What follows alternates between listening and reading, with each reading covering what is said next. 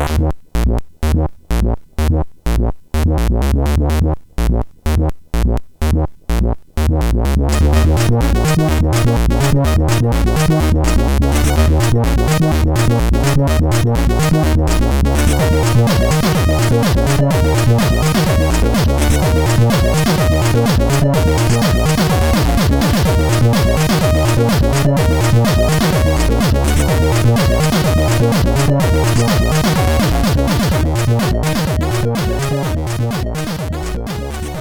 Sziasztok, ez itt a Checkpoint 5. évadának 6. adása. Hello, László! Szervus, Taki! Nagyszerű 200. adás felvételünk volt, nem igaz? Aminek a vágott verzióját meg is hallgathatják a kedves. Igen, igen. Hát a, igazából, amikor ez adásban megy, akkor már meg is hallgatták valószínűleg, de nekünk még nagyon friss az élmény, mert nemrég volt a felvétel. Sokan eljöttetek, pótszékeket kellett hozni, nagyon szépen köszönjük, hogy és hogy potbabzsákokat. Ennyire támogattok minket, és potbabzsákokat, igen, és meg kell nyitni a másik termet. Ilyen kegyelmi állapotban kerültem utána, annyira jó érzés volt ott. Az mondjuk a sör, sör is lehetett. Az lehetséges, igen. És még egy szolgálti közlemény ezután, hogy a Stereotrip nevű utazási podcastben vendég voltam. Ha gondoljátok, hallgassátok meg. Japánról volt szó, és a Tokyo Game Show-ról is szó esik néhány percben. Majd notes-ba belinkelem. Most viszont nem erről lesz szó, hanem a Zen Studiosról és annak készülő új játékáról. Nagy szeretettel köszöntöm vendégeinket, Nagyszakál Ferenc vezetődesignert, illetve Györei Viktort, a stúdió vezetőjét. Sziasztok! Sziasztok! Köszönjük szépen a meghívást! Örülök, hogy itt lehetünk. Tavaly decemberben jött a hír, hogy, hogy dolgoztok egy ilyen külföldi babysitter szimulátoron, ugye ez a Oper Encia. Nem, Én nem. elnézést. Hú. Erős, erős kezdés. Nem, ez egy, ez egy szerepjáték, nagyon izgalmas, ilyen közép-európai felhangokkal, zamattal, úgyhogy erről mindenképpen fogunk beszélni az adás vége felé. Már csak azért is, mert még egy érdekes hír jött január végén, hogy csak a, az Epic Store-ban, illetve a Windows Store-ban, meg Xbox One-on lesz elérhető, és ez is nagyon izgat engem, hogy ez hogyan alakult így. Előbb azon egy kicsit a, a stúdió kezdeteiről beszéljünk. Hát gondolom arról, Viktor, te tudsz valamennyit mondani, vagy nem tudom, te mióta dolgozol a cégnél kezdetektől? Igen, hát kicsit lájtosan merülnék el ebben a témában, mert én csak 2010-től dolgozom a cégnél úgyhogy nagyon sokkal többet, mint amit mondjuk egy Wikipédián tudtok olvasni eh, igazából. Hát felüthetjük a, a zen történelem könyveit. Nagyjából úgy indult a zen is, mint sok más fejlesztő stúdió, valamikor 2003-ban eh, eh, összeült egy maroknyi fejlesztő, és nekiálltak foldozni, foldozni valamit. És hát a cég tulajdonos és ügyvezető Kigyorsi Zsolt nagy kedvencé a flipper gépek voltak, és már a kezdetektől fogva szeretett volna digitális változatban látni pimbolokat. Úgyhogy ez abszolút meghatározta azt az irányt, amerre a, a cég menetelni fog. Ha bár menet közben egy csomó megbízásos alapú játékot, vagy portokat, vagy egyéb feature készítettek a, a srácok, tehát így kerülhetett sor mondjuk egy, egy Ghostbusters játéknak a Nintendo DSS portjára is én a, mondtad a Wikipédiát, és én ott láttam semmiféle forrás megjelöléssel, tehát lehet, hogy kitalálsz, hogy ti dolgoztatok, vagy ők dolgoztak, ugye ez még a korai időszak Street Fighteren és Ninja Gaidenen, hogy ez e, melyik epizód volt, e, vagy ez mit Mert azért ezek elég nagy címek. Ne, nem biztos, hogy ezt meg tudom erősíteni. Azt meg tudom erősíteni, hogy készültek ilyen flipper asztalraink. Azt tudom, de ott, ott, ott még ez a korai időszak, ez a, ugye egy 2003-ban alakult a stúdió, és ahogy én néztem, olyan 2007-től lett olyan játékfejlesztő, aki ugye kiadja a saját játékait, és, és mm-hmm. olyan mhm. játékokat csinál, ugye a Pinball FX volt talán az első olyan, ami, Így van. ami a ti alkotásotok volt itt teljesen az elejétől a végéig, és ott előtte volt egy olyan, hogy Street Fighter-en dolgoztatok, és ezen meglepődtem, de akkor ez egy szokásos wikipédiás félrecsúszott. Ehhez sajnos nem tudok hozzátenni. Aha. Tehát akkor nincsenek titkos, hatalmas Street Fighter poszterek a stúdióban? Nincsenek. Volt Ninja Gaiden asztalunk, és volt Street Fighter asztalunk is a Pinball FX-ben, de ezen kívül Aha. másról nem tudok beszámolni. A francban pedig azt hittem, hogy valami szuper titkosra bukkantunk, de akkor a Wikipédián van át kell szerkeszteni. Én azt szeretem volna megkérdezni a kezdetekkel kapcsolatban, hogy, hogy én azt találtam Wikipédián, hogy a Rubik Interaktív volt a nevetek az ele- elején. Ennek mi volt az oka, és milyen kapcsolatban voltatok Rubik Ernő neve által fémjelzett fizikai játékokkal, vagy azok forgalmazóival? Hát ehhez sem tudok sokat hozzá. Nagy segítség vagyok, látom.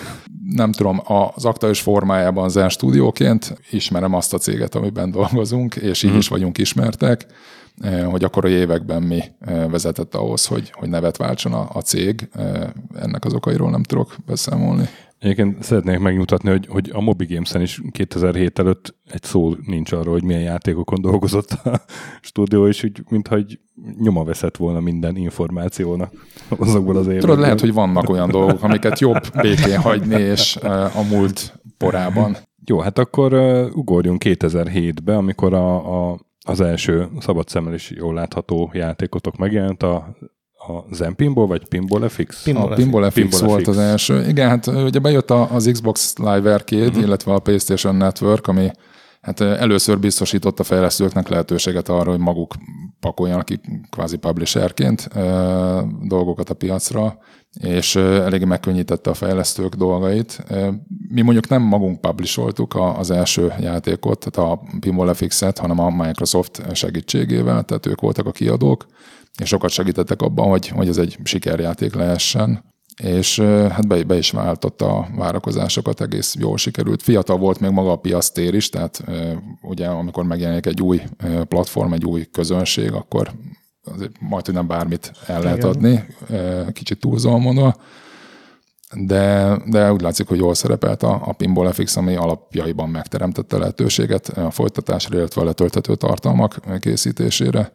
Igen, és hát ez eléggé meghatározta a, a stúdió profilját is, mondjuk egy évtizedre talán, Igen, talán lehet azt mondani. És, de ehhez képest ez ugye akkor nem, jól érzem, hogy nem egy tudatos stratégia volt, hogy most akkor mi leszünk a flipper gyártó cég, hanem átgondoltátok, hogy, hogy átgondolták a, a, az akkori emberek, hogy, hogy a, a Xbox Live arcade mi az, ami jól mehet, és akkor meg mondjuk aránylag könnyű elkészíteni. Volt egy álom, hogy Aha. legyen digitális pinballunk. Ebben hiányt látott Zsolt annó a, a piacon. E, igaza is lett, e, úgyhogy ez, ez működött akkor, és úgy gondoltuk, gondolták akkor, hogy e, aminek van értelme, azt, azt érdemes folytatni. Tehát amíg a, uh-huh. az emberek veszik a, a pinball játékainkat, addig, addig mi csinálni fogjuk őket. Úgyhogy hamar jött a, a folytatás, ugye mondjuk a Microsoft vitte a Pinball FX-et a Live Arcade-en, és szeretünk volna megjelenni a Sony-nál is, PSN-en. Úgyhogy ott más név alatt, Zen Pinball név alatt jelent meg a játék egy évvel később. Na ezt akarom kérdezni, hogy ez, ez nagyjából akkor ugyanaz ez a két játék, csak más neve van? Más a prezentáció, de lényegében ugyanazokat az asztalokat. Voltak exkluzív asztalok Live Arcade-en, de onnantól kezdve, hogy a PSN-es jelenlétünk is megszületett, próbáltuk ugyanazt a tartalmat kiadni mind a két tábornak.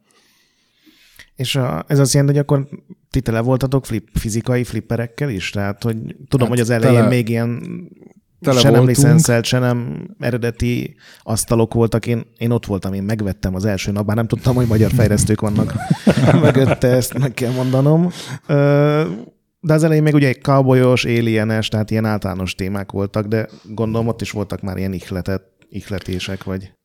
Voltak persze. A stúdióban mind a mai napig rengeteg flipper gép található meg, tehát néha problémás, nem tudjuk hova rakni őket. Oh. De egyértelmű, hogy onnan merítjük a, a, az ihletet. Tehát szeretünk olyan layoutokat csinálni, ami, amikről tudjuk, hogy, hogy jól működnek, tehát jól bevált asztalokat vetítünk mintául, és hát amiben speciális az zen, mondjuk a sok más fejlesztővel ellentétben az az, hogy mi megcsináljuk a, a saját asztalainkat elejétől a végéig, tehát a saját a layout, saját a téma, sajátok a játékmódok, és vannak olyan komplexitásúak, sőt, sokszor túlmutatnak az eredeti asztaloknak a, a komplexitásán, és hát úgy látszik, hogy ez, ez bejött az embereknek. Látszik, hogy először nagyon ragaszkodtunk ahhoz, hogy, hogy olyan dolgok, elemek legyenek a, a pinball amiket el tudunk képzelni mechanikus létükben is. Igen, ez a korai interjúkban is lejött, hogy, hogy Igen. minden olyan, mintha valóságban is létezne, aztán pár asztalal később már egy RPG volt, ahol Igen. szintet léptél és XP-ket kap, gyűjtöttél, meg tárgyakat. Lassan próbálkoztunk azért, tehát mégiscsak eljött a felismerés, hogy egy videójátékot csinálunk, tehát itt lehetne azért még többet is, mint amit egy valódi asztalon meg lehet valósítani.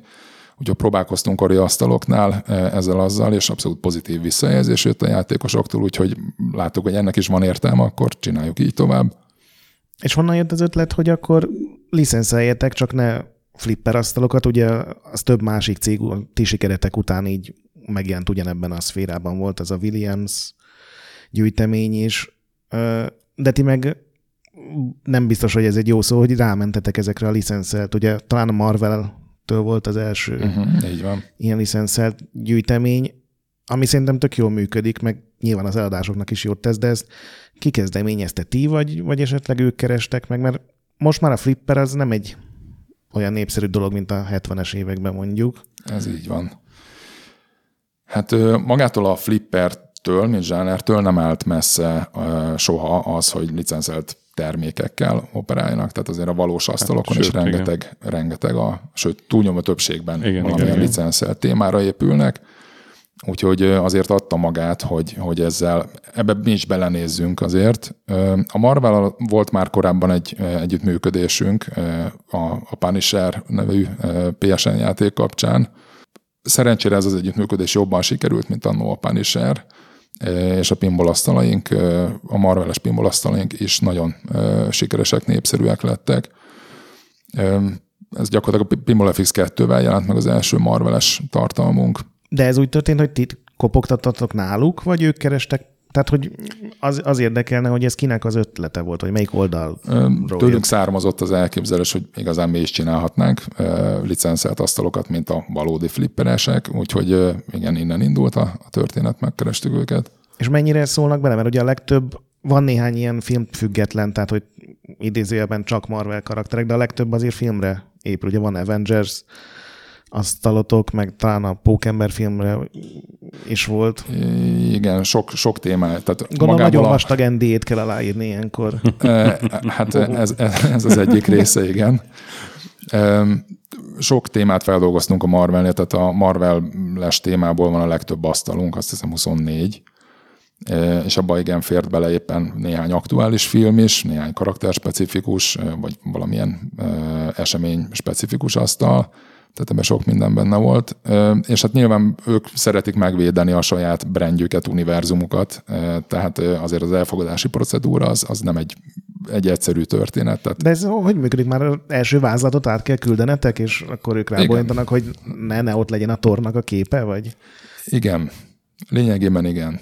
Tehát az első koncepcióktól kezdve a megvalósuláson keresztül, tehát minden külön karaktert, artwork uh-huh modellt, animációt, effektet, és végül az elkészült játékról egy valami gameplay footage-et el kell küldeni, és magát a, a játszható verziót is el kell küldenünk. Uh-huh. Ez jó lehet, a Marvelről mindig azt hallottam, hogy könnyű velük együtt dolgozni, és nem kötekedők. Ez... Még régen, amikor újságot csináltunk a címlapokban, is tökéletesen ez jött le, hogy nem küldték vissza azért, mert két pixellel nagyobb volt egy logó, mint kellett volna. Hát bizony ezt elég, elég komolyan veszik, tehát náluk az a két pixel, az sokat számít. És gondolom a Star Warsnál ugyanez a procedúra, vagy talán még durvább, mert ugye ott nem tudom, hogy az epizód 7-hez csináltatok-e azt, de utána a, a szólóhoz volt, úgy emlékszem, és azért ezek mind eléggé védett hát, dolgok. És aktuálisak is. Igen, ugyanez a procedúra gyakorlatilag a, a Lucasfilmnél is, de az összes többi IP-val is ez volt a helyzet, összes brandel, amivel együtt dolgoztunk. Azért volt szerencsénk néhány filmstúdióval együtt dolgozni, Fox-al, Universal-lal, South Park Digital-al, de szerencsére dolgoztunk együtt más játékfejlesztőkkel is, a, a Valve-vel, a PopCap-el,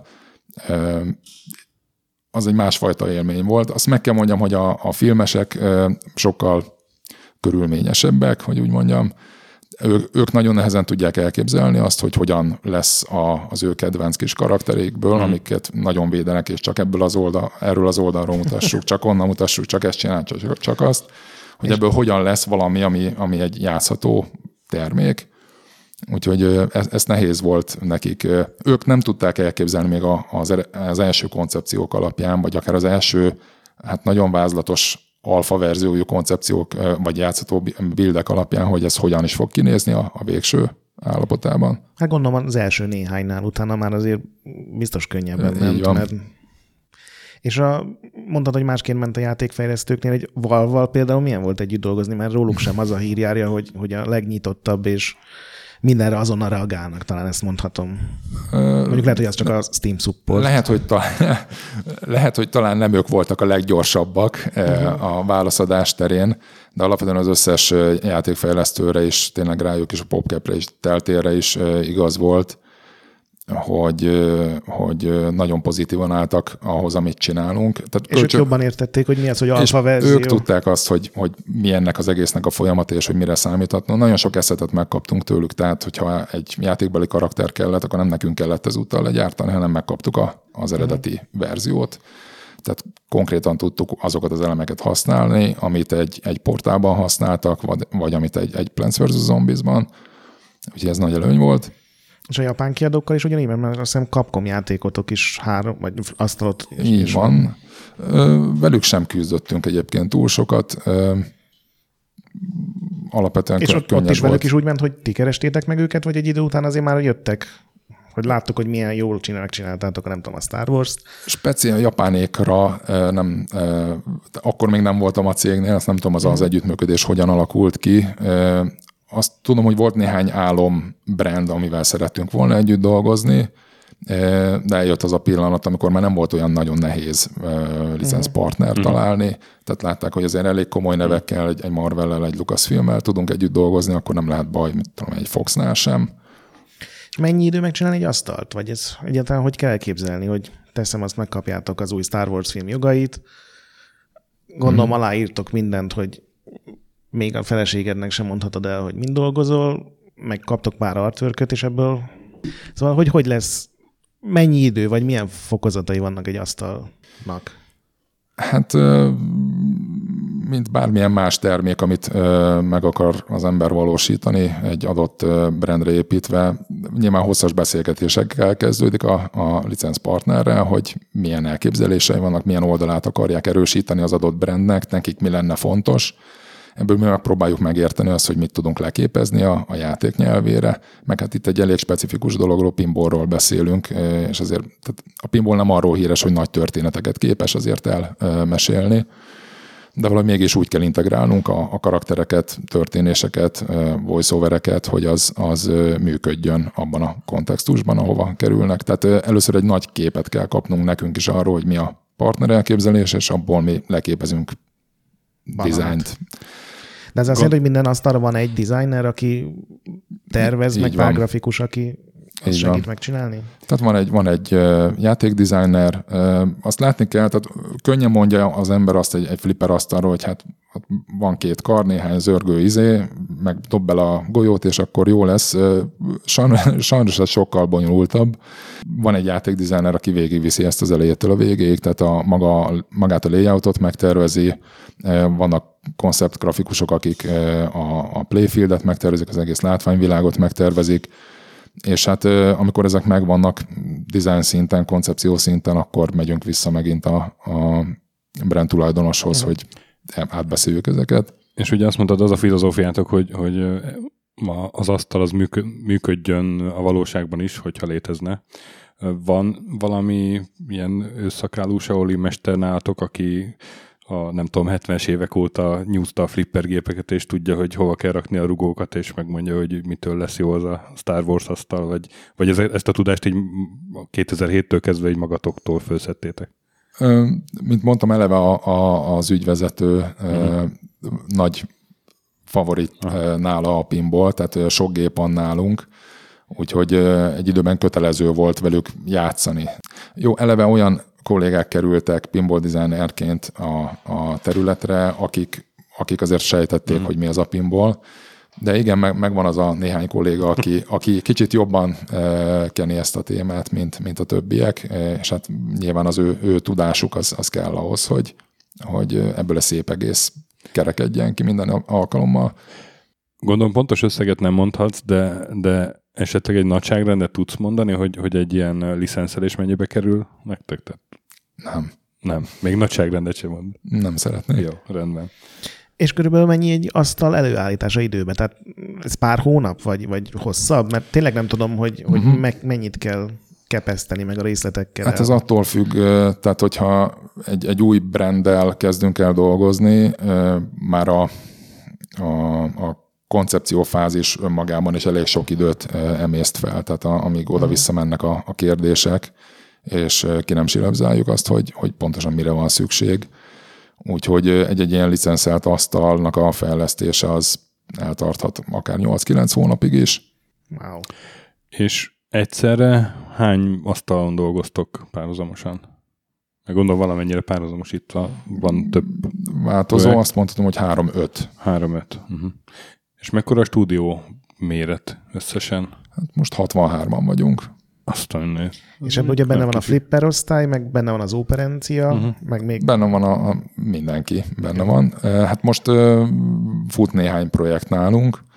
Szerencsére a, a Flipper egész jól megy, és azért szeretünk más játékokat is csinálni. Tehát azért van még néhány másik csapat, amik, amik más irányba indultak el. E- Ennek köszönhető az is, hogy egy, egy operencia az, az meg tudott születni. És a- a flipperesek nem háborogtak egy idő után, hogy, hogy én még egy asztalt nem csinálok. Előfordul ez, hogy telítődik az ember. Hát ilyenkor lehetőségeinkhez mérten megpróbáljuk relokálni a kollégákat. Igen, és itt látok például 2013-ból egy Kickbeat nevű játékot, meg egy Castle Stormot. Uh-huh. Ezek ilyen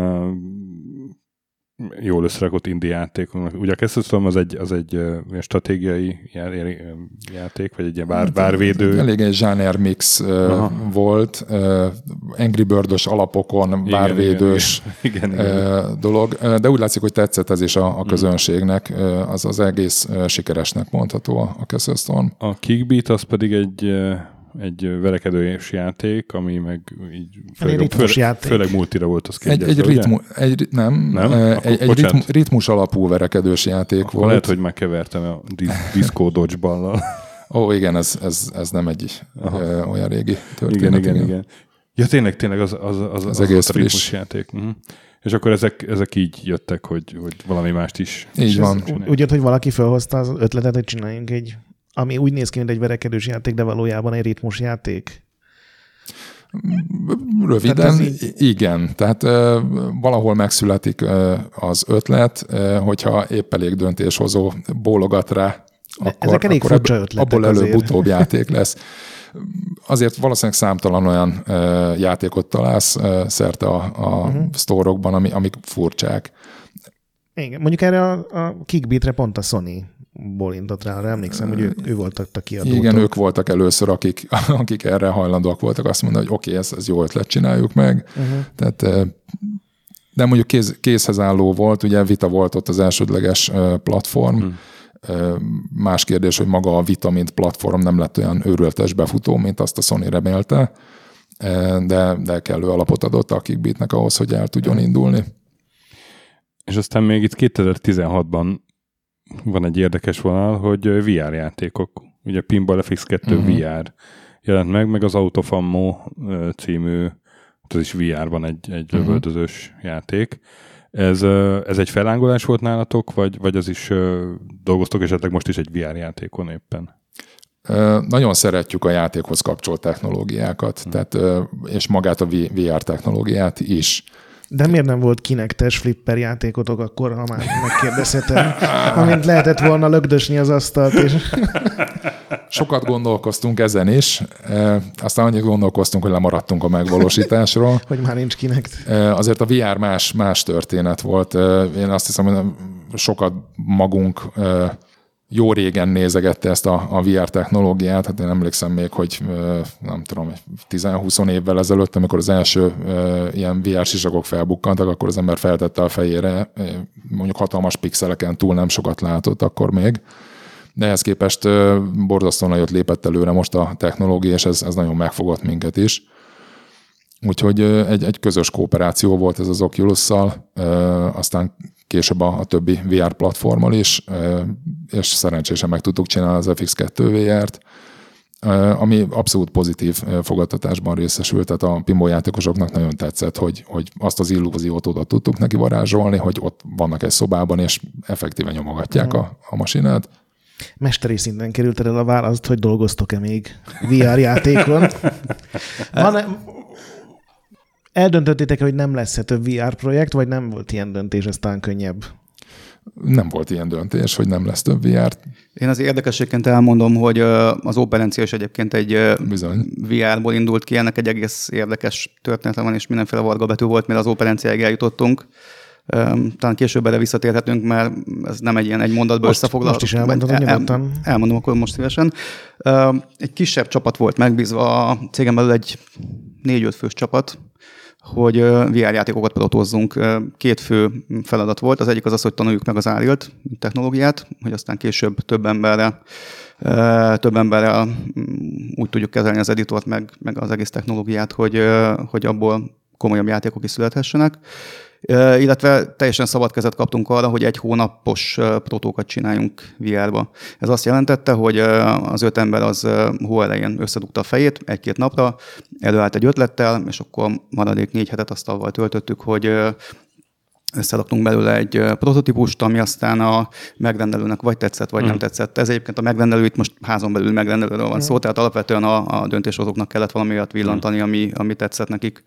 Ez nagyjából akkor volt, kicsit több mint két évvel ezelőtt, amikor most mondnám azt, hogy a VR a csúcson volt, igazából szerintem soha nem volt a csúcson a VR, voltak neki ilyen kis Fellá... volt az a nagy fellángolás. Fellángolásai, igen, és, és akkoriban tényleg azt lehetett gondolni, hogy, hogy kiforja magát annyira a technológia, hogy, hogy abból talán komolyabb játékok is születhetnek. Akkor az elég ijesztő volt.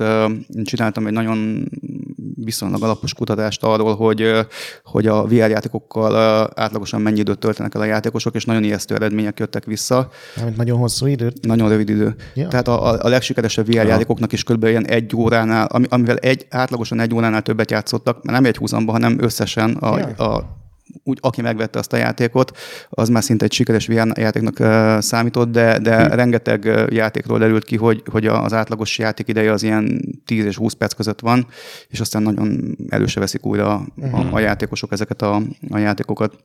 Szóval mi elkezdtünk dolgozni Ánillel, VR játékokon. Annyi érdekessége volt még a csapatnak, hogy programozót nem kaptunk, mert akkor éppen nem volt szabad a cégnél, tehát igazából egy ilyen kis játszóterünk volt nekünk, és hát ez egy nagyon-nagyon jó szakmai kihívás volt, grafikusok és dizájnerek nekiugrottak annak, hogy valamit kitaláljanak.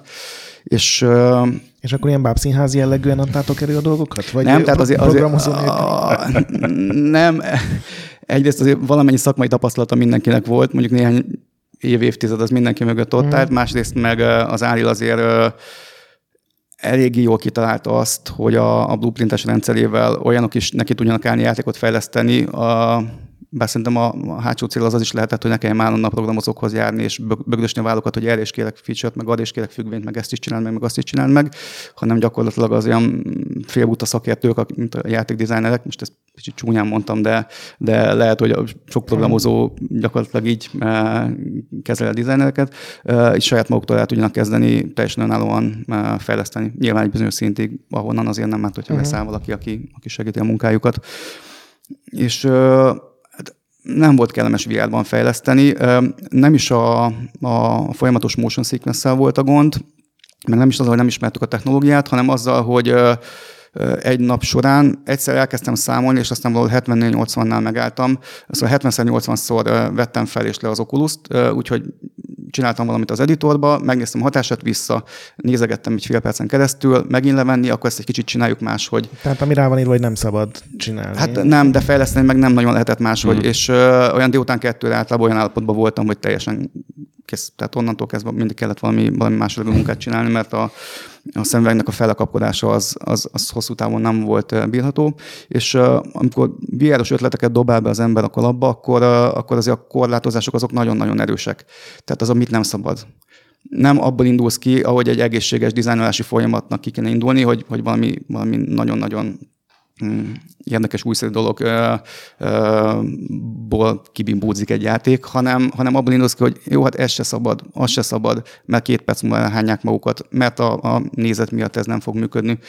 És azt hiszem három protónk lement, amikor felvetődött az, hogy mégis mi az, amit a, a, a motion sickness nem befolyásol olyan nagyon, és a 80-as, 90-es éveknek a, a tájlos mozgású RPG előjöttek, ahol ugye 90 fokba fordulsz, és azt viszonylag jól bírja az agy. Ugye ez a Dungeon Crawler Igen, műfaj. igen, igen, igen, a blobberekről, a Dungeon Crawlerekről beszélünk, és mm, gondoltuk, hogy ez az ötlet ez van annyira jó, hogy megérhet esetleg egy prototípust a leges-legelső ötlet talán az volt, nekem valamiért becsípődött az Azték Challenge még nagyon-nagyon régen, 500 millió évvel ezelőtt, és én azt két-három évente valahogy még mindig előveszem, és valahogy még mindig ott van a fejembe. És, és, val- és nincsen posztraumás stresszavarod? A, a, Nem, én, én nagyon szerettem millió évvel ezelőtt, és meg most itt, és a leges-leges ötlet az az volt, hogy, hogy csinálni kéne egy Azték settingbe egy, egy ilyen Dungeon Crawler játékot, és ez az ötlet, ez körülbelül egy, hát egy fél napot se nagyon élt túl, mert... Kegyetlen időszak ez azért. Rajt, rajtam kívül a, a csapatban senki nem lelkesedett azért, hogy egy Azték settingű játékot csináljon, és az egyik grafikus bedobta, hogy mi lenne, hogyha fehér lófiát csinálnánk. Nem tudom, hogy ez, ez úgy honnan jött így a, a semmiből előhúzva ez az ötlet, de hogy így a különböző settingeket dobáltuk be. Jó, nem ez volt rögtön az első reakció az asztékra, tehát volt ezen kívül még vagy 6-8, amit még bedobtunk, de, de ez volt az, aminek mindenkinek elkezdett csillogni a szeme. Pedig szerintem nem ő csak így félig viccből dobhatta be az elején. Nem, nem, nem, nem, nem. Grafikusoktól általában ilyen nagyon-nagyon erős vizualitással bíró ötletek jönnek, ahol ők nem is feltétlenül a az egész ennek a mechanikájára vagy hátterére eh, helyeznék a hangsúlyt, hanem az, hogy, hogy ez vizuálisan úgy megfogná a játékosokat, és úgy meglevágná őket, uh-huh. hogy, hogy ez lehet, hogy működőképes lenne. És uh, valahogy eredetileg mindenkinek elkezdett csillogni a szeme, és uh, elkezdtünk gondolkodni rajta, aztán, aztán végül is nem fehér lófia irányba mentünk el, hanem egy egészen más irányba, de ez lett végül is a negyedik prototípus, uh, amit elkezdtünk csinálni. Nagyon-nagyon gyorsan össze tudtunk uh, dobni egy pályát, harcok nélkül, de alapvetően minden benne volt, puzzle felfedezés, térképezés, minden, ami, ami létezik. És hát a legnagyobb meglepetésünkre ez, ez a projekt lett végül is a befutó. Amit én mhm. megmondom őszintén, hogy azóta eltelt olyan két év, és a mai napig felemlegetjük, és uh, igazából még mi csapaton belül se nagyon merjük elhinni, hogy, uh, hogy ezt valaki nekünk elfogadta, és engedélyezte, és greenlightot kapott, hogy uh, ebbe az irányba menjünk el, de nagyon-nagyon-nagyon örültünk neki. És akkor ez 2000 17 elején kezdődött a fejlesztés, vagy amikor ezt a prototípust összeraktátok? Hát ez már április-május tájéka volt inkább. Május. Aha. Igen. De hát akkor majdnem két éve. Igen, igen, igen. igen. Igen, hát engem is meglepett, amikor olvastam a hírt. Nincs egy éve, hogy valamelyik adásban itt volt egy, egy kifagadásom, hogy, hogy annyi rohadt Dungeon Crawler csinálnak már az indie fejlesztők, és, és nem látom bennük azt, hogy, hogy én ezekkel játszani akarok, mert mert ugye egyrészt olyan korlátai vannak ennek a műfajnak, másrészt meg nem raknak bele elég új ötletet. És akkor ezek után megnéztem a trélert, amikor, amikor kijött a trélertek, és, és ezzel viszont meg játszani akarok, mert, mert egyszerűen látok a, a, a, a kis bevágásokban, hogy, hogy itt azért van egy elég kemény puzzle rész is, mégis úgy tűnik a trailerből, hogy ott elég sok fejtörőt kell ez így van, megoldani, így van. Ami, ami nekem nagyon szimpatikus. Másrészt meg hát ez a, ez a kelet-európai zamat tényleg úgy, úgy próbáltam kitalálni, melyik lehet a, a kapanyányi monyók, meg tehát ha ez a címe, hogy operencia, akkor, akkor gondolom tele van tényleg valódi mesealakokkal, vagy ők csak inspirációt jelentettek, és valami egész más nevük lesz, ezt hogy kell elképzelni? Főleg angolul a kapanyányi monyókot, hogy mondanád. Egyébként nagyon-nagyon sok magyar hivatkozás magyar néven került bele az angol, angol nyelvű hmm. verzióba. Uh-huh. A, ami egyébként a, a magyar, magyarországi fókuszteszten eléggé melbevágott néhány ember, tehát nagyon nehezen tudják elfogadni, sokan, hogy Jóskának hívják a, az egyik főszereplőt de ez csak egy példa volt a sok közül. Mm, amikor nekiindultunk az egésznek, és a, a történeti kereteket, meg a, meg a settinget teremtettük meg, nagyon-nagyon sok mondát vettünk elő. Volt egy pici vita arról, hogy, hogy inkább mesésebb, vagy inkább a, a mondavilág felé uh-huh. mozduljunk el. A, a végeredmény végül az lett, hogy a, a mondákhoz egy kicsit közelebb áll az egész. Aha de semmilyen kötöttséget nem voltunk hajlandók elfogadni, tehát a játék sztorivázát azt, azt nagyon-nagyon erőteljesen felhúztuk ilyen közép-európai mondai alapokra, de bármi, ami jött ezen kívül, ott nem válogattunk. Hmm. Egy idő után rájöttünk arra is, hogy például lények tekintetében nem nem leszünk meg teljes egész, egy 35 órás RPG-ről beszélünk, nem lehet kis gömböcökből, meg koponyányi mondjukokból mm-hmm. 35 órás játékot csinálni. Lehetne, de igazából nem működött nálunk a dolog. Tehát alapvetően elég sok fantasy, Aha. generic fantasy is van a játékban. Az nem feltétlenül baj egyébként, vagy én Kicsit, kicsit valószínűleg sok Nem lett. vagyok csalódott. Kicsit sok lett volna egyébként valószínűleg a... Tehát érdekes ha. lett volna, én azt gondolom, egy olyan, olyan játékosnak, aki nem ismeri annyira ezt a, ezt a mondavilágot, vagy ezt a kultúrát, de lehet, hogy egy, egy, egy idő után túltöltődés lett volna. Hát meg ezek azért a mesefigurák azok között nagyon sok az, az olyanak, aki egy, tehát nem tölteléksző, hanem egy, egy vasgyúró, egy fanyűvő, egy, Tökéletes egy bossznak. Henge, igen, de, de, hogy, de, hogy, de hogy szinte csak bosszok vannak, igen, ha belegondolsz. Igen, pont, nagyon-nagyon abszolút, teljesen jól látod, abszolút ez volt a megközelítés, hogy a, a játszható karakterek, a, a fontos NPC-k mm. és a, a bosszok azok, azok mhm. jellegzetesen innen jöttek, és uh, igazából az ilyen, csúnya szóval kitöltő hát lények, ja, mert, azok, azok, azok mert azok nem szólnak mesék, vagy nem tudom, jön egy farkas, meg nem tudom.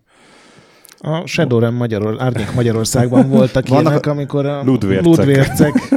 Vannak azért, tehát például busóknak elég nagy szerepet szántunk, ők például egyik pályát teljes egészében benépesítik, és tehát lehet felhúzni egy-egy pályát uh, ilyen, ilyen nagyon-nagyon jellegzetes motivumra, de, de a teljes játéknál ott, ott azért kellett kicsit kitölteni másra is. És uh, hogyha volt egy-egy mese vagy monda, amiről úgy éreztük, hogy tök jól illene bele a játékba, de, de magába a sztori ívébe nem illeszkedett, uh, igazából ott se gondolkodtunk, azt is beletettük. Tehát mm. kapott egy mm. olyan mhm. pályát mondjuk, ami, ami lehet, hogyha mondjuk egy tévésorozatról beszélnénk, akkor egy, lehet, hogy fillernek hívnák, vagy nem tudom, de itt, itt olyan jó elkalandozni egy olyan két órás irányba, ahol aminek a végén felszedsz egy karaktert, teljesen különálló végül is a sztori, nem teljes mm. egészébe illeszkedik bele a, a sztori uh, egészébe, de, de mégis úgy érzi az ember, hogy a helyén van. Aha.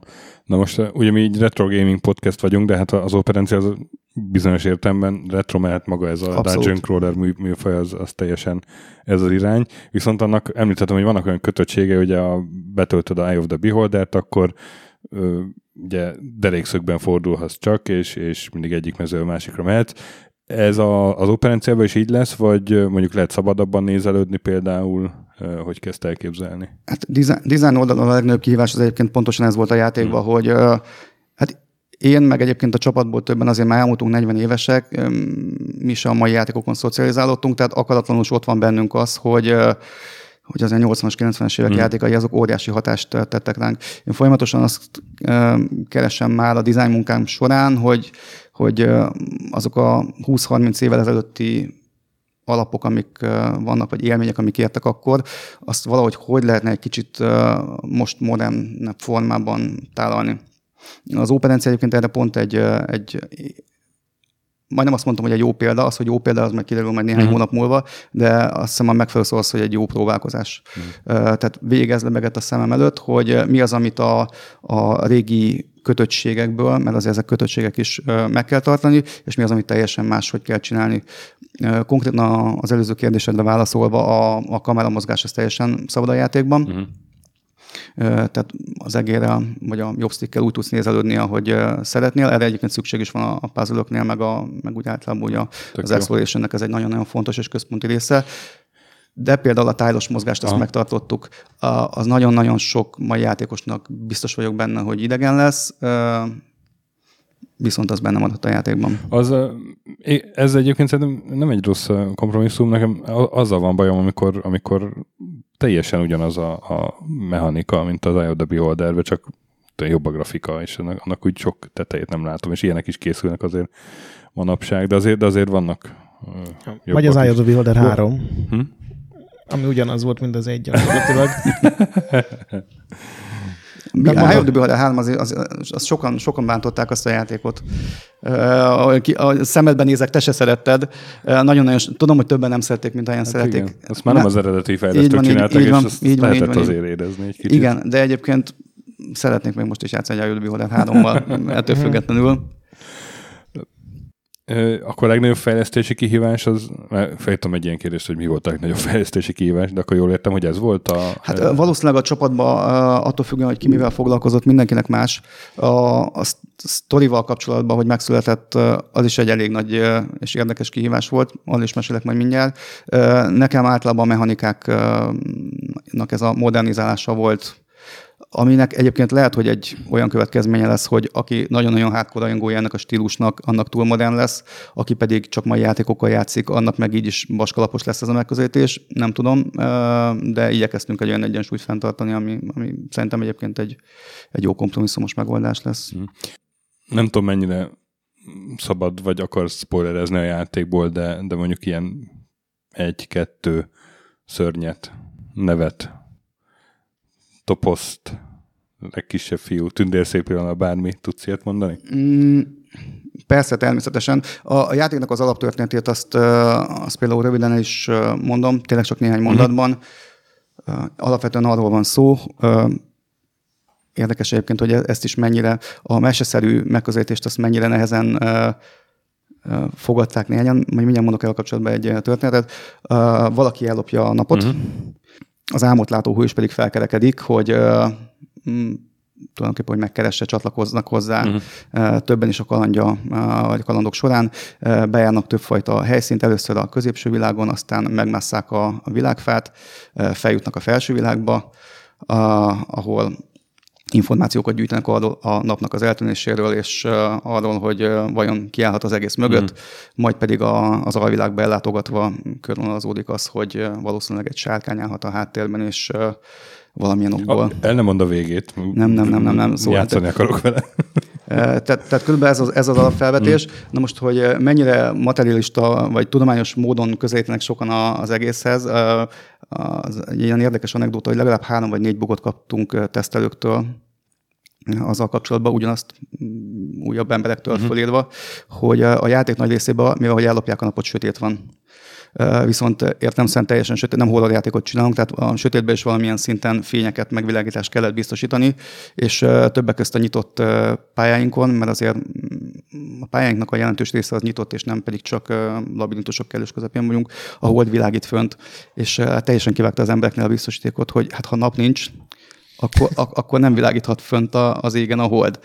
Az, az, az senkit nem zavart, hogy egy sárkány a hón alá kapja a napot, és elmegy vele az alvilágba, uh-huh. de az már birizgálta az embereket, hogy, hogy a nincs nap, akkor nem lehet hold se. Remélem erre kitaláltatok valamit, és legalább egy mondatban megvan magyarázva. Erre a kitalálás a OneFix nevű kapcsoló a, a bugoknál, hogy ez így marad, ez, ez, ez szándékos.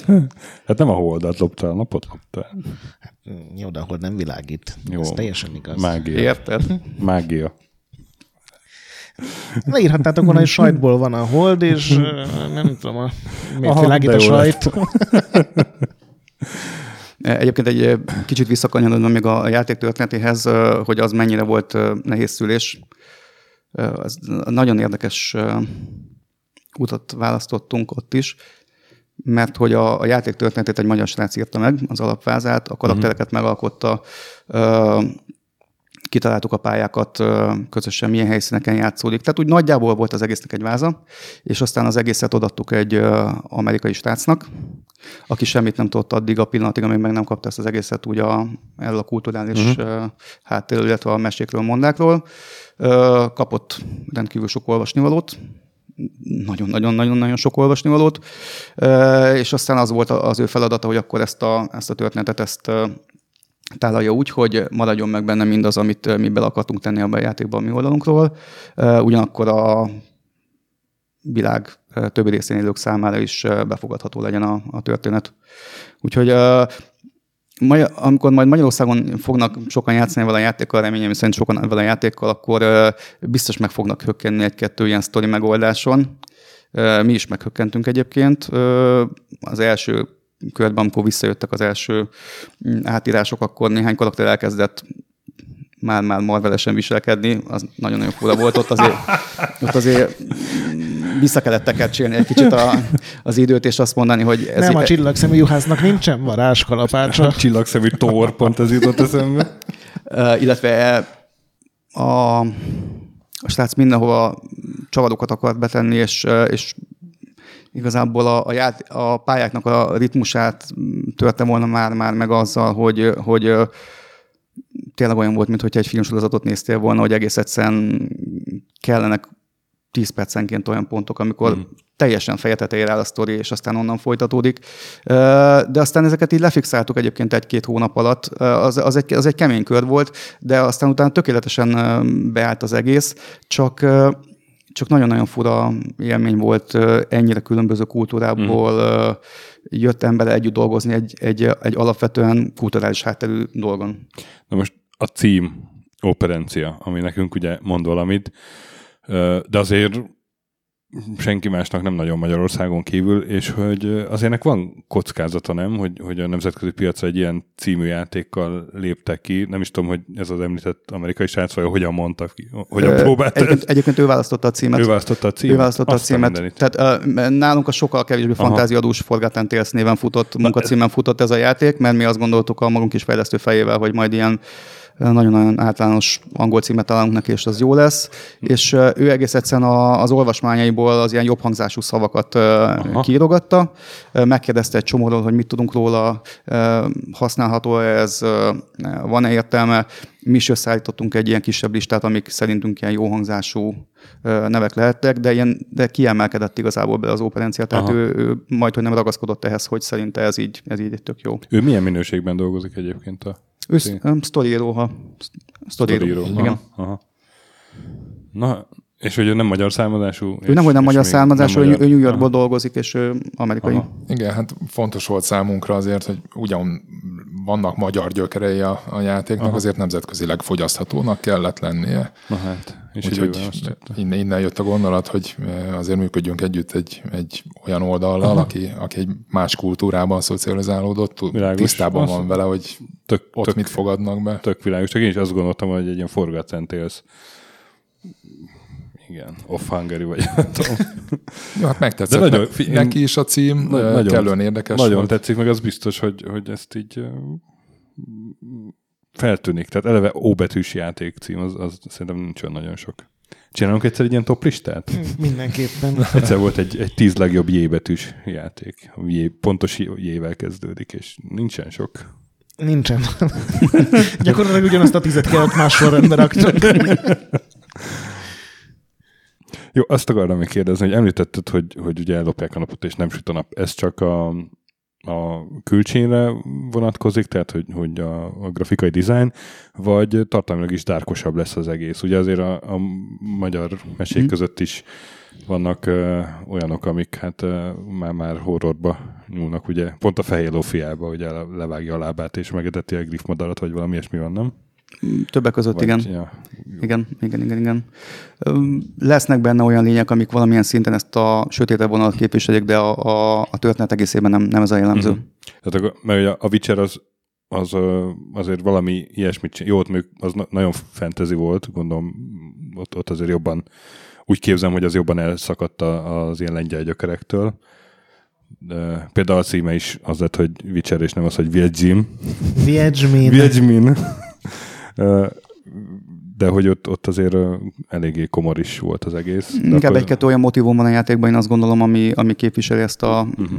ezt a vonalat, de, de a játék egészéről nem annyira mondható ezzel, uh-huh. tehát uh, könnyednek semmiképpen nem mondanám, uh, de semmiképpen nem hajlik. Milyen korhatár kategóriát raknál rá, vagy, vagy reménykedtek, vagy nem tudom, hogy mondjam.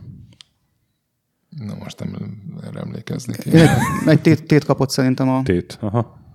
Az ugye a TIN, ami a igen, európai 12-esnek 12 12-es, igen, 12-es, igen, igen, igen, igen, 12-es kapott. Hát fantasy erőszak és minimális hivatkozás alkoholra talán nagyjából ez a... És magyarul lesz egyébként? Tehát lesz belőle olyan verzió is, vagy ez ilyen csak angol, vagy egy csomóféle? Um, mivel, mivel angolul íródott a játék, ezért, ezért az alapverziónk az angol nyelvű, angol szinkront vettünk fel hozzá, és többek között angol nyelven fog, angol feliratos verzióba fog nyitni. A, óriási lett a, a játéknak az írott anyaga. Nem gondoltuk volna, miközben készült, de az, hogy a, ahogy a lorebook telik meg, és a, amiről nem volt annyira szó, de erőteljesen narratíva játék, tehát folyamatosan beszélnek a szereplők. Ezzel kapcsolatban is volt még az elején ilyen bestcsönös megközelítés, hogy egy ilyen öreg bácsi narrálja folyamatosan a dolgokat. Ez egyébként egészen addig tartott, amíg, amíg millió egy párbeszédet bele nem írt a, a, a sztorírónk, hmm. és akkor mentünk el inkább ez a, ez a mindenki beszél folyamatosan irányba. Tehát olyan nagyon-nagyon nagy lett a, a játéknak végül is a szövegkönyve, hogy megcsúsztunk a, a magyar fordítással. Tervezünk, hogy lesz magyar fordítás, de nem a megjelenéskor. És a szinkron hogy kezeli ezeket a, mondtad, hogy Jóskának hívnak egy mm. fontos karaktert, meg itt röhögcséltünk a kapanyányi monyókon, meg ezeken, de ezek rendes magyar kiejtéssel vannak egy angol szövegben, vagy ez hogy, hogy kell képzelni?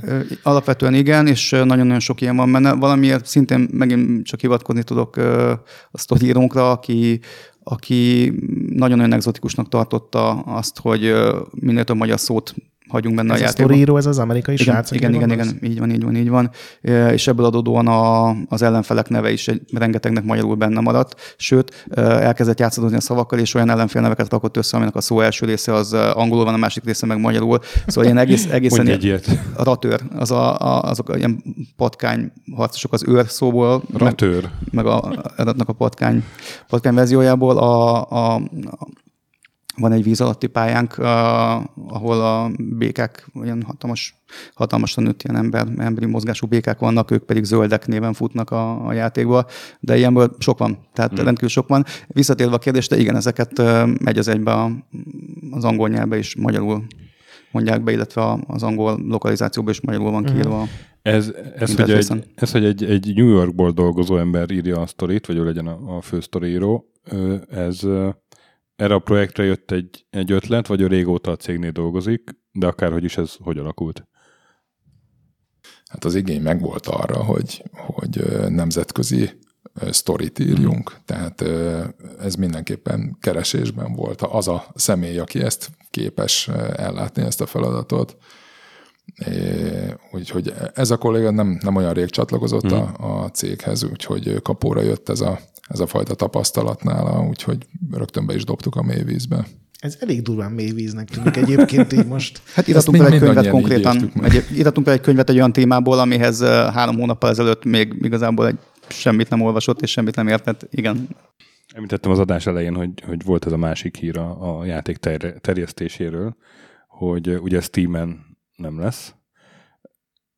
Ez azon túl, hogy, hogy látom itt azért a gyökereket, hogy a Microsoft-tal ti jól együttműködtetek már évek óta a Pinball fx kapcsán, hogy hogy alakult ez így, meg miért, miért hoztátok meg ezt a döntést? Milyen előnyeit látjátok, hátrányait?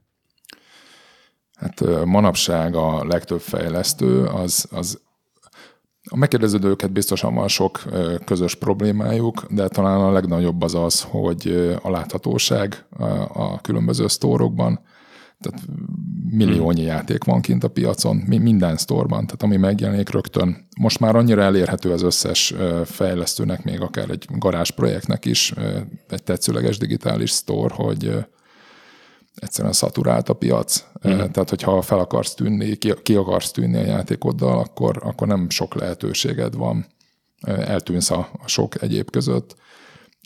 Így nekünk is nagyon fontos, hogy megragadjunk minden lehetőséget, ami nagyobb láthatóságot biztosít, és egy ez a fajta együttműködés a Microsoft-tal és az Epic-kel, hmm. ez, ez segít megadni ezt a láthatóságot. Tehát így azért erősen támaszkodhatunk az ő jelenlétükre és segítségükre abban, hogy, hogy észrevegyenek minket. Tehát akkor ez volt a fő motiváció, nem az, hogy ez a, a leglényegesebb, Steam az igen. 30%-ot veszte, vagy mennyit? Hát nyilván ez egy másik hmm biznisz oldali döntés, hogy azért kedvezőbb mm, abszolút, főleg azzal, hogy az Epic ugye mondta, hogy, a, hogy az Unreal Engine használata után nekünk royaltit kell fizetni, mm. kivéve, hogyha az Epic Store-ban áruljuk a, a terméket, ahol ezt a royaltit elfelejtik. Tehát nyilván ez is szerepet játszott ebben, de ez elsődleges az a, az a láthatóság. Tudom, hogy én unalmas, hogy mindig a, a pénztárcátokban vájkálok, de... Ne vájkálj, ki úgysem mondhatnak semmit. De, de hogy ez a royalty, ez, ez milyen nagyságrend? Ez, se lehet elárulni? Hát ez, gondolom... ez nyilvános információ, Aha. tehát 5%-ot vág a, az Epic, és ez az, amit ugye bejelentettek, hogy, hogy elengednek akkor, hogyha az Epic Aha. Store-ba rakja ki az ember a termékét Eh, ahogy azt is bejelentették, azért komoly a különbség, amit te is említettél, amíg az egyik oldalon 70-30 náluk 88-10. Igen, igen. Eh, több százalék a, a, a bevétel megoszlása, tehát ez abszolút kedvezőbb a, a fejlesztőnek. Milyen viszonyai voltak ennek a döntésnek? Vagy, vagy ezt figyel, figyelt, figyeltétek-e egyáltalán? Játékosi részről? Aha, arra gondolok főleg.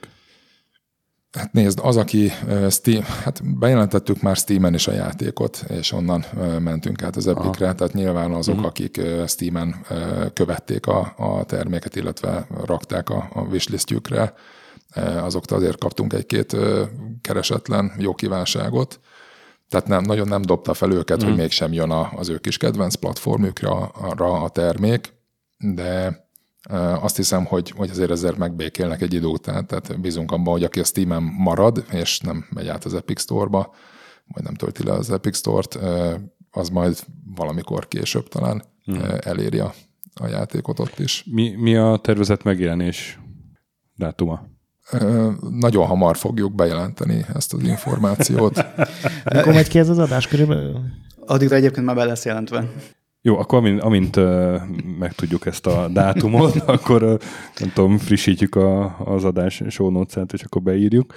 Uh, a, azt esetleg árulhatjátok, hogy, hogy ez még idén megjelenik-e? Ez nagyon-nagyon-nagyon-nagyon közel van a megjelenés. Ennyit szerintem nyugodtan elárulhatunk. Tehát nem csak a bejelentés, hanem a megjelenés Így is. Van. Így van. Ah, tök jó zen füleimnek. Aj, de frappáns. Egész, egész adásban erre vártam. Azt, akar... életed van. Hogy... Azt akartam még kérdezni tőled, hogy uh, ugye te ott vagy már, már több mint tíz éve a, a cégnél, és azt lehet mondani, hogy ti egy indie stúdió vagytok, Igen. annak ellenére, hogy elég jó együttműködtök uh, elég sok uh, óriással. Így a tíz év alatt, vagy a tíz plusz év alatt láttál te valamilyen különbséget abban, hogy, hogy, hogy milyen könnyű egy, egy kelet-európai indi stúdiónak boldogulni a játékiparban, tehát könnyebb lett, nehezebb lett, ha igen, akkor miért lett nehezebb? Erre azért nehéz válaszolni, mert, mert ez az egész piac folyamatosan hullámzik és mozgásban van. Uh-huh. Akkor inkább általánosságban fordítanám a választ, mert akkor nehéz talpon maradni szerintem, hogyha az ember nem változik, nem követi le a változásokat.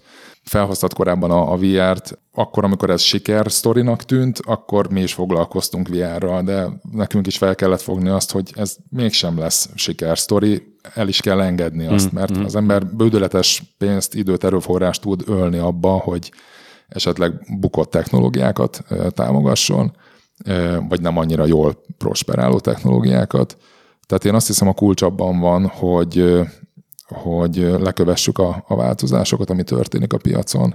Nyilván az sem baj, hogyha, hogyha sok lába van az embernek. Nem véletlen, hogy hát volt időszak, amikor azon ment a, a, az irodában a poénkodás, hogy éppen csak mi hűtőmágnesen nincsen pinball játék mert tényleg minden létező és elérhető játékplatformra portoltuk, kiadtuk, kontentet szállítottunk rá. Láttuk azt a múltban, hogy van, amikor a Sony-nak megy jól a platformja, van, amikor a Nintendo-nak, van, amikor a Microsoftnak. Nekünk értelmszerűen az a legjobb, hogyha mindegyiknél jelen vagyunk, és akkor nem, nem borulunk fel annyira. Plusz mobilon. Plusz a mobilon, így van. Tehát amin csak lehet, jelen próbálunk lenni és azt hiszem, ez sokat segített abban, hogy nekünk relatíve kiegyensúlyozott legyen a, uh-huh. Az elmúlt dekád. Akkor ne, nem volt uh, olyan, nem tudom, szűkebb év, amikor veszteségbe fordult cég, vagy ilyesmi? Nem, nem tudnék ilyet mondani. Uh-huh.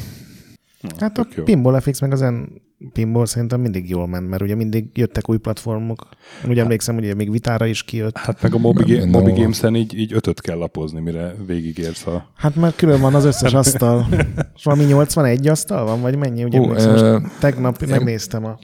Én most direkt ránéztem a belső listánkra, mert ugye azért nem az összes asztalunk elérhető, amit kiadtunk már, vagy azért már nagyon régi technológiával csinál, vagy azért már megszűnt a, a licenszjogunk és le kellett szedni a sztorból, de a 101. asztalt készítettük el a Williams Pinball Volume 2-vel, uh-huh. tehát a legutóbbi release-zel.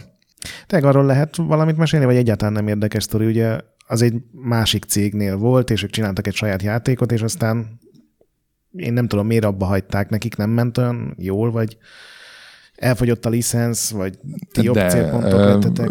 A legjobb tudomásom szerint nem ment nekik rosszul, és nem egészen hogy is mondjam, mi régóta szerettünk volna ezen a licenszen, vagy ezen a témán, tehát ezeket a valós asztalokat megcsinálni digitális formában. Van is jó néhány a, a stúdiónkban, és nagyon szeretjük őket. És ö, vártuk a lehetőséget, hogy, mm. hogy, ö, hogy ez, ezek e- ezen IP a mi birtokunkba kerüljenek, vagy hogy mi is ö, dolgozhassunk velük. Ö, náluk lejárt a szerződés, és ö, nekünk sikerült megszerezni.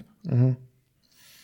És például, hogyha teszem azt egy Terminator 2 vagy, vagy Indiana Jones flippert akartok, akkor az eredeti gyártóval elég megegyezni, vagy akkor utána kell menni annak, hogy kinél van most a Tökéletesen Terminator? jól látod a helyzet bonyolultságát. Igen, sajnos utána kell menni, akkor Arnoldal is beszélnünk kell gyakorlatilag, hogy őt milyen prezentációban és miként és mennyiért. Tehát ez egy, igen, ahány brand érintett a, a dologban, ott mindenkivel külön meg kell állapodni. Jó, jó, izgalmas és érdekes munka lehet Hát ez keresni a, a a jogtulajdonost. Igen, e- ez a része aztán azt hiszem egyikünket sem hoz lázba, tehát mm. nem ezért szeretjük a játékfejlesztést, de ez egy szükségszerű eleme a dolognak. És ugye Feri, te mondtad, hogy ö, 2017 mm, április a környékén már, már elkészült ez a prototípus. Felmerül bennem a kérdés, hogy, hogy vajon létezik-e már olyan prototípus, ami egy készülő következő játék.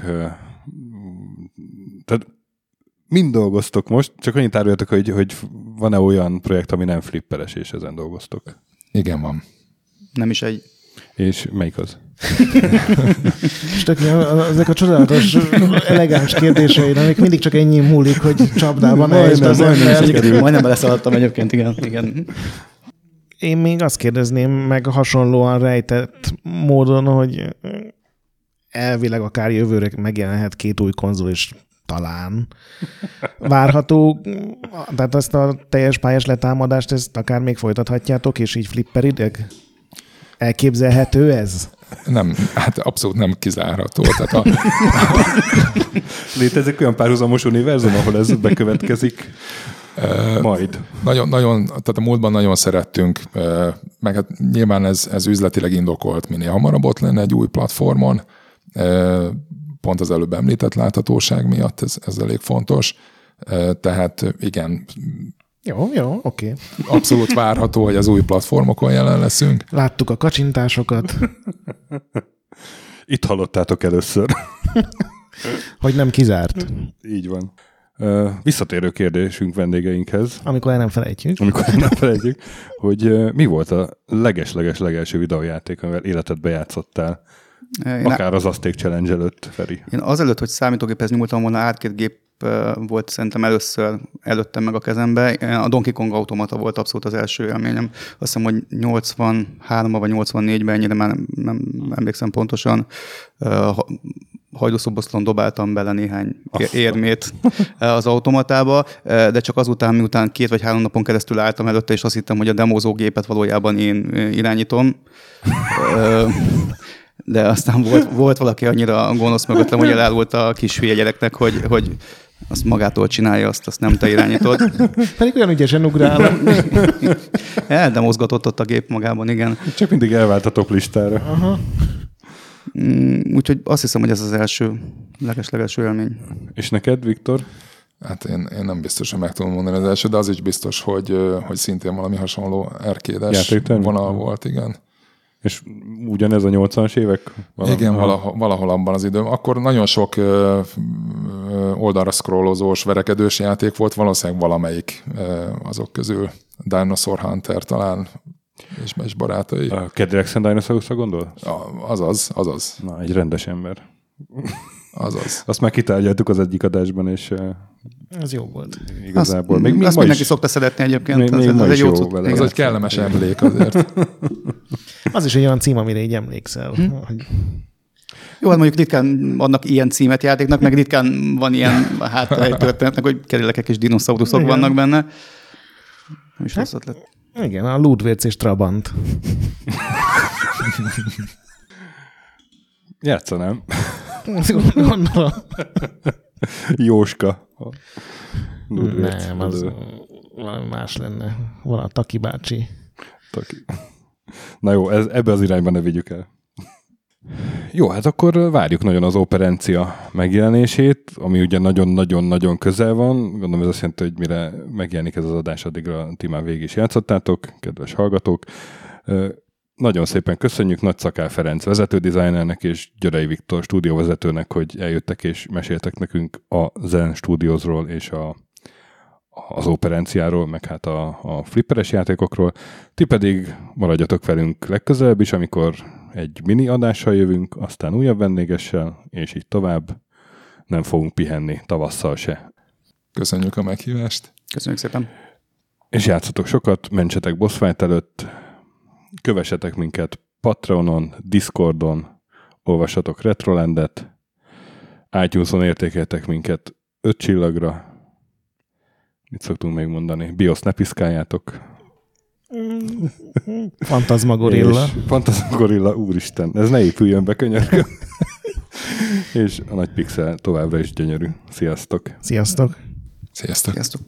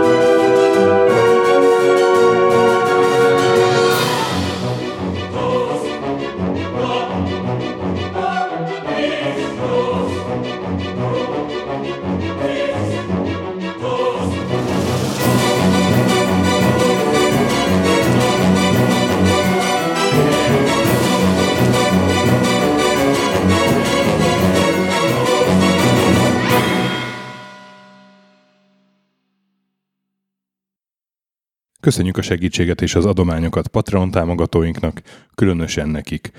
Pumukli, Andris 1 2 3 4 5 6, Conscript, Kis András, Dester, Sir Archibald a réten, Joda, Kínai, Gatz, Hanan, Zsó, Takkerbá, Flanker, Bob, Dancy Sweet Chickens, Gabez Mekkolis, Daev, Pusztai Zsolt, Hardi, Nobit, Sogi, Siz, CVD, Gáspár Zsolt, Tibiur, Titus, Bert, Kopescu, Krisz, Ferenc, Colorblind, Holosi Dániel, Balázs, Zobor, Csiki, Suvap, Kertész Péter, Richard V, Szati, Nagyi, Zsozsa, Melkor 78, Nyau, Snake Hughes Boy, Vitéz Miklós, Kviha, Vidra, Jaga, Mazi, Kongfan, Tryman, Rusk, Eden 007, Insert Coin Egyesület a videójátékos kultúráért, Maz, Mr. Corley, Joff, Nagy Gyula, Gergely B., Sakali, Norbradar, Sorel, Naturlecsó, Győri Ferenc, Devencs, Kaktusz, BB Virgó,